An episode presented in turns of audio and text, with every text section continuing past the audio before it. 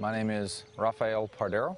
I'm a licensed physical therapist and I work every day with patients of all different limitations, ages, arthritis, post-hospitalization. My goal is always to create a program that they can work with despite any limitations they might have because nobody's going to do an exercise program that hurts or that is too difficult to do. So there are three basic principles that you can apply to any exercise program that will allow for you to adjust the difficulty of it, increase it or decrease it according to your personal limitations, whether it be joint limitations or weakness limitations.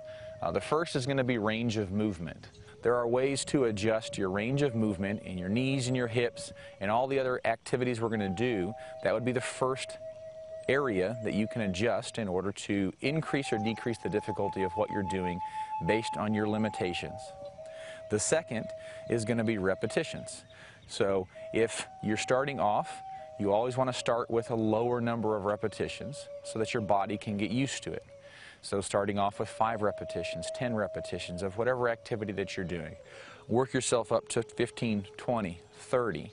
Usually with my patients, 30 repetitions is the top number. At that point in time, you enter into the third area that you can adjust, which is going to be resistance. So if I'm lifting my hands over my head with nothing in my hands or no rubber bands, then I'm going to be dealing with no resistance. It's going to be as easy as it can be. If I want to make it more difficult, I have patients who will use, instead they don't have weights, they'll use canned food, bottles of water, they'll put a couple of canned foods into a tube sock. There's ways that you can create resistance without having to go and spend a lot of money buying toys at the store. So I'm going to go over a couple exercises to do in sitting with a couple of principles and rules to watch for and then a couple to do in standing. And the goal is that uh, we focus on every major joint in the body and address it in every direction that it moves. So there are four exercises for the arms, four for the legs in sitting, and then four in standing. So with the leg exercises, we're going to start off with a circulation exercise for the lower extremities, which are simply going to be foot taps with heel lifts. So it's a heel to toe exercise. You bring the feet up, tap them down, bring the heels up, drop them down. Then we're going to be doing a kicking exercise where you kick up and you kick down. Now this one is important to keep specific because the tendency is to do something like this, which is basically a cheat. You want to keep the knee and act it as a hinge up and then set the foot back down again. Up and set the foot back down again. That works your quadriceps muscle. Now we're going to focus on hip flexion, which is lifting and stomping. This is an important exercise because it contributes to walking. If you have a shuffling gait where you're not lifting your feet high enough, this is a way to improve the ability for your foot to clear the ground as you're walking. So again, it's just up and down. And then we're going to work on the inner and outer hip muscles, which is squeezing and opening and squeezing and opening. You can put a pillow in between your knees for resistance if you want, and it's just to squeeze and to open. With the arms, we're going to focus on lifting up and down. Now if you have shoulder problems, this is generally one of the ones that tends to be a little more difficult. So this is where you can adjust the height where you're only going up a little bit versus going up all the way. Again, resistance can be added with bottles of water, canned food, so on and so forth. You're going to have one called row, we call it row the boat, which is just out and forward like you're rowing a boat. And then opening and closing.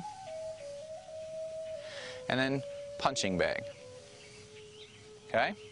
And these exercises work the shoulders and all the primary ranges with which they move.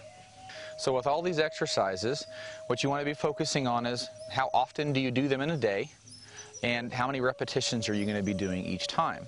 I always say to start off light, which is going to be a 5 to 10 repetitions, pushing yourself up to 20 to 30 repetitions. And then depending on how debilitated you are, active you are, you're going to be focusing on one to two times a day up to three to five times a day, just depending again on how active or inactive you are and how aggressive you are wanting to get in getting better. Always ramp yourself up and before you start an exercise program, be sure to consult your doctor for any possible limitations. With regards to exercise, just keep in mind slow, deliberate movements. We don't want fast movements. We want everything to be slow and controlled in order to gain maximum benefit from every motion. So I showed you a few sitting exercises, now to a few standing exercises. So we're starting off with tiptoe exercises up and down on the toes. You can do double leg, and if you want to make it more difficult, single leg. Okay, the position of the knee does affect it. So if the knee is straight versus bent, that's going to address a different muscle in your lower leg. And we're talking about a side kicking exercise. This works on stabilizing the hip muscles with regards to movement and walking. And then a foot clearance exercise, which is going to be up and down like you're stomping your foot. Sometimes stomping one at a time can be difficult, so we'll alternate back and forth as if you're marching. That's another variable. Finally, the most careful exercise is going to be mini squats. You're holding onto the chair, back is straight, and you're just going up and down. You're not going way down. You don't want to bother the knees. This can be painful, so I want to make sure you abbreviate the motion so that you're able to accomplish it without significant discomfort. So a couple final things I want to touch on. A lot of times people wonder how long should this take, 30 minutes, an hour, 10 minutes. Um, the goal and the focus shouldn't be how long or how short. It's just to go through the exercises slowly and competently with the reps that you can tolerate. Generally speaking, it takes about 20, 30 minutes or so to go through this slowly and carefully. I have patients that break it up where they'll do the legs at one point in time, the arms a little bit later, and then the standing exercises at a different time frame. You can adjust the combination of exercise in any way that works for you. Always remember to consult your doctor before beginning an exercise program. You want to ensure that all the motions and activities that we're able to do are approved by your doctor and safe with regards to your specific situation and diagnoses. Also, always remember water. Drink water, hydrate. It's a very, very important component with regards to activity. As Ed and Gina had said earlier, walking overall, if you have to choose an activity, it's one of the best and most complete exercises. It takes into account all the different motions that I've shown you with the exercises so far. Well, thank you so much for your time. I hope you enjoyed the outdoors as much as I have today.